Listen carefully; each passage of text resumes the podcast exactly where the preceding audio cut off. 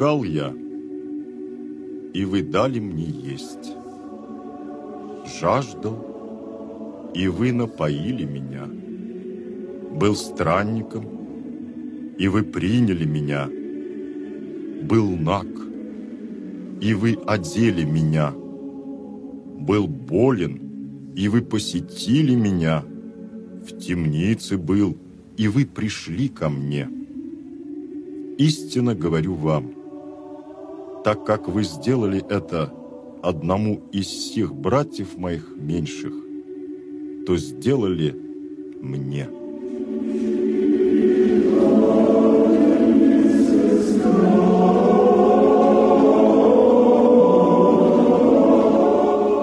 Передачу из цикла «История церковной благотворительности» ведет Ольга Волынкина.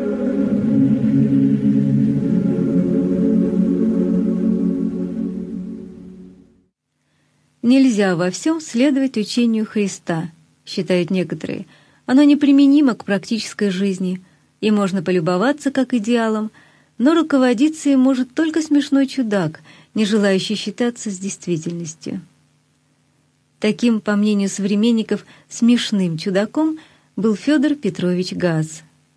Он понимал, что христианский идеал не есть нечто, чем должно любоваться лишь издали. Для него этот идеал был маяком, был светочем, освещающим жизненный путь. Посвятив себя всецело добру и милосердию, Федор Петрович показал, как следует идти по этому пути – писал в своем очерке об этом удивительном человеке Анатолий Федорович Кони. Вся жизнь и общественная деятельность святого доктора и Божьего человека, так называли его в народе, была связана с Россией, но родился Фридрих Иосиф Федор Петрович Газ в Германии, в старинном живописном городке Мюнтерейфеле, недалеко от Кельна, в 1780 году в семье аптекаря. Воспитывался в местной католической церковной школе, был усердным слушателем курсов философии и математики в Венском университете, окончил курсы медицинских наук в Вене, где специализировался по глазным болезням. Однажды он вылечил случайно заболевшего русского вельможу Репнина. Благодарный пациент уговорил его поехать вместе с ним в Россию. Федор Петрович согласился и в 1802 году прибыл в Москву. Любознательный, энергичный и способный молодой врач скоро освоился с русской столицей и приобрел в ней большую практику. В 1807 году ему предложили должность главного врача Павловской больницы. Согласившись на эту должность, Гаас не оставил своих прежних пациентов, страдающих глазами, и постоянно посещал их в различных заведениях Москвы. Особенно многих ему пришлось лечить в Екатерининском богадельном доме. За это он был награжден Владимирским крестом четвертой степени, которым очень дорожил, как воспоминанием о первых годах своей деятельности в России. Несколько раз он бывал на Кавказе, где исследовал и изучал минеральные воды. Гасс не только впервые систематически и научно исследовал и описал их, но и лично открыл серно-щелочной источник в Ессентуках. Свои подробные исследования он изложил в книге «Моя поездка на Александровские воды».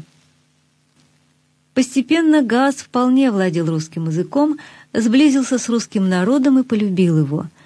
Он стал одним из самых видных врачей Москвы. Занимался частной практикой, отзывался на всякую нужду в нем, как в медике. К 47 годам он обладал в Москве домом и подмосковным имением в Тишках, где устроил суконную фабрику. Вел жизнь серьезного, обеспеченного и пользующегося общественным уважением человека. Много читал, любил дружескую беседу и состоял в оживленной переписке со знаменитым Шеллингом. Как раз в это время к нему и обратился князь Дмитрий Голицын, пригласив его войти в первый состав Московского попечительного о тюрьмах комитета и стать главным врачом московских тюрем. Газ горячо откликнулся на это предложение и с усердием принялся за работу. Тюрьмы России в то время находились в полном запустении. Содержание узников было ужасным, питание отвратительным, одежда представляла собой лохмотья, а тюремные помещения были совершенно неблагоустроенными. За заключенными отрицались практически все гражданские права и человеческие потребности. Перед доктором Гаазом предстала полная драматизма картины физических и нравственных страданий изгоев общества. Тюремная атмосфера была насыщена безнравственностью как самих заключенных, так и тех, кому они были уверены. Федор Петрович был потрясен всем увиденным и с тех пор всю свою дальнейшую жизнь посвятил служению несчастнейшим из несчастных. В его ведении находилась больница при тюремном замке с отделением в пересыльной тюрьме на Воробьевых горах, устроенных в помещениях неоконченного храма Христа Спасителя и полицейская больница. В 8 утра он начинал бесплатный прием пациентов. В 12 часу шел в полицейскую больницу – а оттуда уезжал в тюремный замок или пересыльную тюрьму. Федор Петрович не мог спокойно проходить мимо людских страданий. Он отдавал страждущим все, чем располагал — знания, труд, время и личные средства. За безмерную доброту, бескорыстие и беззаветную самоотверженность пациенты прозвали его «святым доктором». По словам Анатолия Федоровича Кони, оставившего лучший биографический очерк о Гаазе, он один, часто без всякой помощи, окруженный неуловимыми, но осязательными противодействиями, должен был ежедневно стоять на страже слабых ростков своего благородного, требовавшего тяжкого и неустанного труда посева. Чиновники тюремного ведомства воспринимали хлопоты об облегчении страданий заключенных как чудачество или даже крамолу, в лучшем случае не помогали ему, а чаще препятствовали. И все же Газу удавалось кое-что сделать.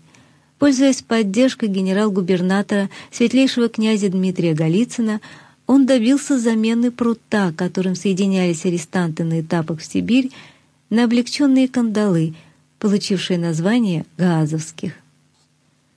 Часто Газ настаивал на пересмотре дел, ходатайствовал о помиловании осужденных или о смягчении их наказания. Анатолий Федорович Кони в своем очерке описывает интересный эпизод оригинального столкновения Гааза с председателем комитета, знаменитым митрополитом Филаретом. Филарету наскучили постоянные и, быть может, не всегда строго проверенные, но вполне понятные ходатайства Гааза за невинно осужденных арестантов. «Вы все говорите, Федор Петрович», — сказал Филарет, — «о невинно осужденных. Таких нет. Если человек подвергнут каре, значит, есть за ним вина». Вспыльчивый и сангвинистический Газ вскочил со своего места — «Да вы о Христе позабыли, владыка!» — скричал он, указывая тем и на черствость подобного заявления в устах архипастыря, и на евангельское событие — осуждение невинного. Все смутились и замерли на месте. Таких вещей Филарету, стоявшему в исключительно влиятельном положении, никогда еще никто не дерзал говорить но глубина ума Филарета была равносильна сердечной глубине Гааза.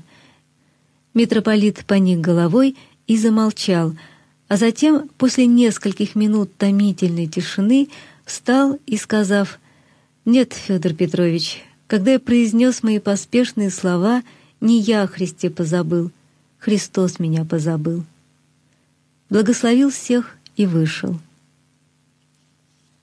Встречаясь почти ежедневно с осужденными, Гасс видел, что отсутствие религиозно-нравственного развития лишало человека, совершившего преступление, возможности борьбы со своими пороками, и наказание его не вело к исправлению. Тюремный комитет решил издавать книги священного писания и духовно-нравственного содержания. Арестанты принимали их жадностью, читали с любовью – Евангелие являлось для многих из них неразлучным спутником. Оно было их утешителем, светлым лучом в том мраке отчаяния и озлобления, в котором они находились. Газ принялся настойчиво заботиться о раздаче таких книг. В самом начале своей деятельности в качестве директора комитета он выступал с заявлением о необходимости этой раздачи и о более широком применении случаев духовного напутствия арестованным. Он фактически взял все дело в свои руки и отдался заботе о бедных, богоищущих и нуждающихся познакомиться с Богом со всем пылом своей энергичной натуры, ибо, как выражался он далее, нужно видеть то усердие, с которым люди сии книги просят, ту радость, с которой они их получают, и то услаждение, с которыми они их читают. Препятствие составлял недостаток средств комитета. Тогда ГАС стал на собственные средства приобретать для раздачи книги духовного и нравственного содержания. Федор Петрович был проповедником любви, милосердия и уважения человеческого достоинства. Он глубоко переживал грубость в отношениях между людьми. Всем своим образом жизни, словом и делом он стремился облагородить человеческие отношения и написал даже книгу под названием азбука христианского благонравия, об оставлении бранных и укоризненных слов и вообще о неприличных насчет ближних выражений и начатках любви к ближнему в которой в прочувствованных выражениях убеждал читателя не предаваться гневу, не злословить, не злорадствовать при несчастье ближнего, не насмехаться над убогими и не глумиться над слабыми. Она начиналась восемнадцатью текстами из Евангелия и посланий апостольских, проповедующими христианскую любовь, мир, телесную чистоту, кротость и прощение.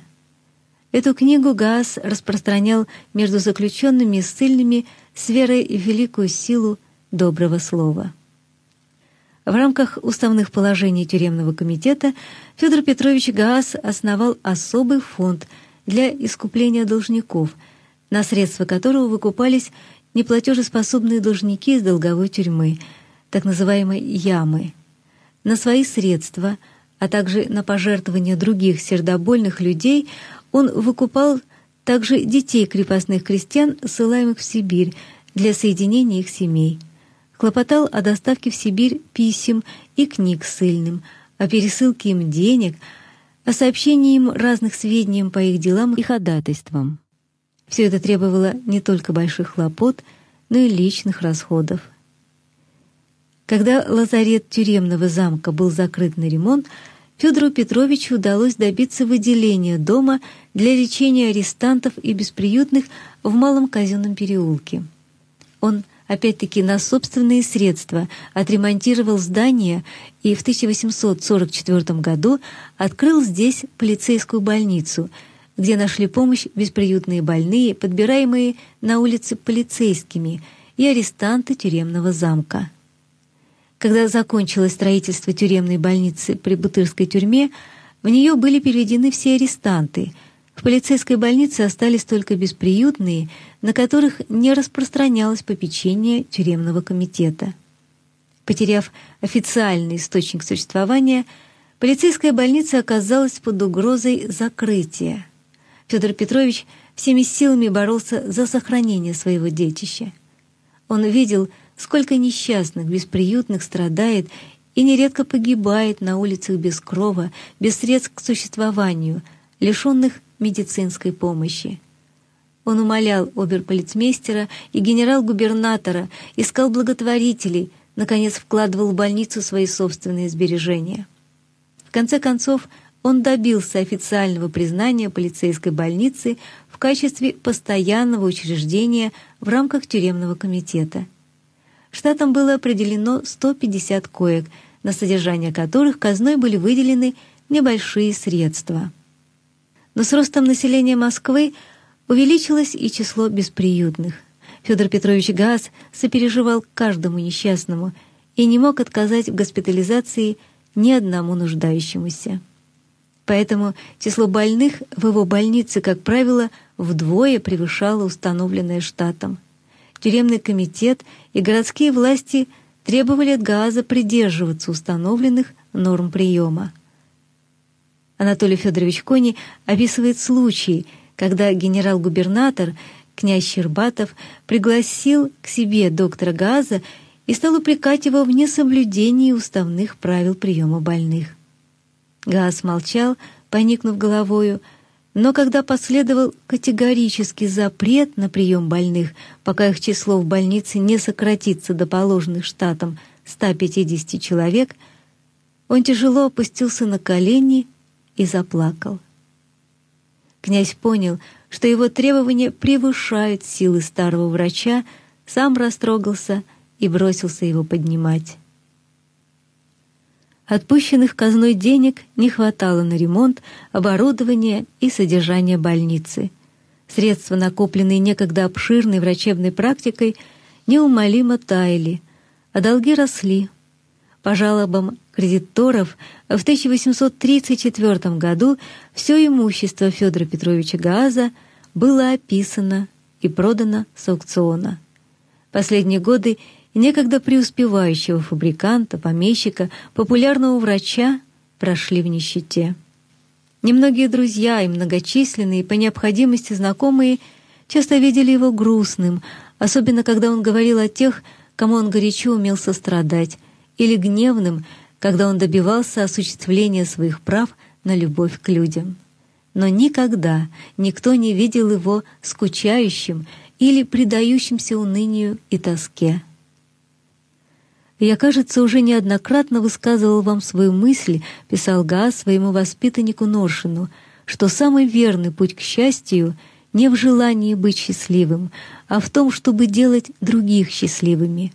Для этого нужно внимать нуждам людей, заботиться о них, не бояться труда, помогая им советом и делом, словом, любить их, причем чем чаще проявлять эту любовь, тем сильнее она будет становиться, подобно тому, как сила магнита сохраняется и увеличивается от того, что он непрерывно находится в действии. Эту мысль, наполнявшую всю его душевную жизнь, он осуществлял и применял в тюрьмах.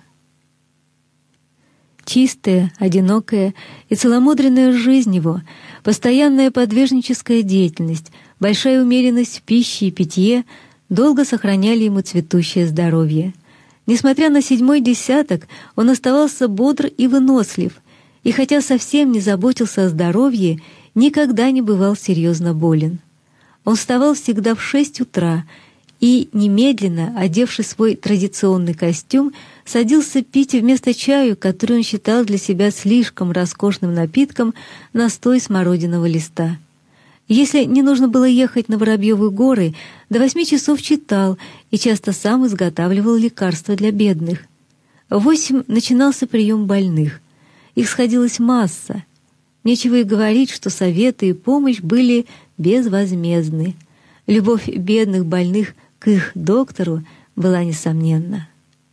В двенадцатом часу Гаас уходил в полицейскую больницу, а оттуда уезжал в тюремный замок и в пересыльную тюрьму — Обедал он в пять часов, очень редко вне дома, причем был очень умерен в пище и ничего не пил. Но если в гостях подавали фрукты, то брал двойную порцию и клал в карман, говоря с доброй улыбкой «для больных». Тотчас после обеда он отправлялся по знакомым и влиятельным людям хлопотать и просить за бедных и беззащитных. В начале августа 1853 года Федор Петрович заболел. «Я застал его, — пишет Жизневский, — не среди больных, труждающихся и обремененных, он сам был болен и сидел в своей комнате. Его лицо, как и всегда, сияло каким-то святым спокойствием и добротою. Благоговение к этому человеку охватило меня, и я хотел поцеловать его руку, но удержался, боясь его расстроить. Он не мог лежать, сидел постоянно в кресле и очень страдал. Несмотря на болезнь, благообразное старческое лицо его выражало по обыкновению доброту и приветливость, продолжает он. Он не только не жаловался на страдания, он вообще ни слова не говорил ни о себе, ни о своей болезни, а беспрестанно занимался своими бедными, больными, заключенными, делал распоряжения как человек, который готовился в далекий путь, чтобы остающимся после него было как можно лучше. Он до конца остался верен себе, забывая себя для других. Он знал, что скоро умрет, и был невозмутимо спокоен. Ни одна жалоба, ни одно стенание не вырывалось у него из груди. Только раз сказал он своему другу, доктору Полю, «Я не думал, чтобы человек мог вынести столько страданий». Но страдания эти были непродолжительны, а конец был тих.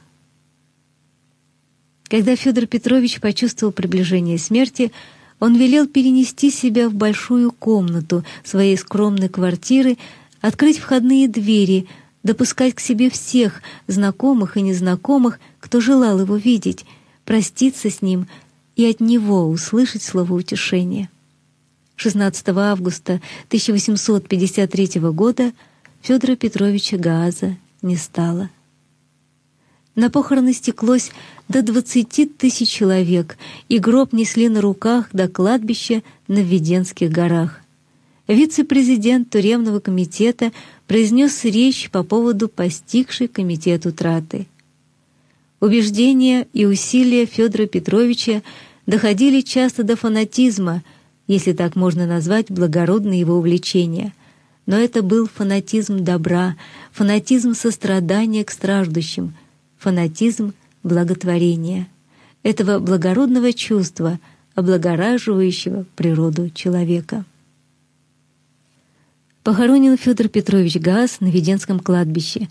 На его могиле установлен памятник в виде массивной каменной глыбы с оградой из кандалов, символизирующих тех, кому он посвятил всего себя. Тюремный комитет учредил фонд имени Федора Петровича Газа для удовлетворения духовных нужд заключенных и особый патронат его же имени для оказания помощи лицам, освобождающимся из заключения. Его больница стала общегородской и получила название Александровской в честь императора Александра III. Но в народе ее по-прежнему называли Гаазовской.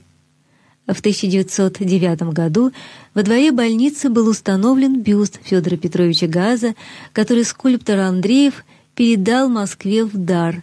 На пьедестале слова «Спешите делать добро». Это призыв и к нам – ныне живущим. Вся жизнь Федора Петровича Газа, по словам Анатолия Федоровича Кони, молчаливый укор малодушным, утешение алчущим и жаждущим правды и пример деятельной любви к людям.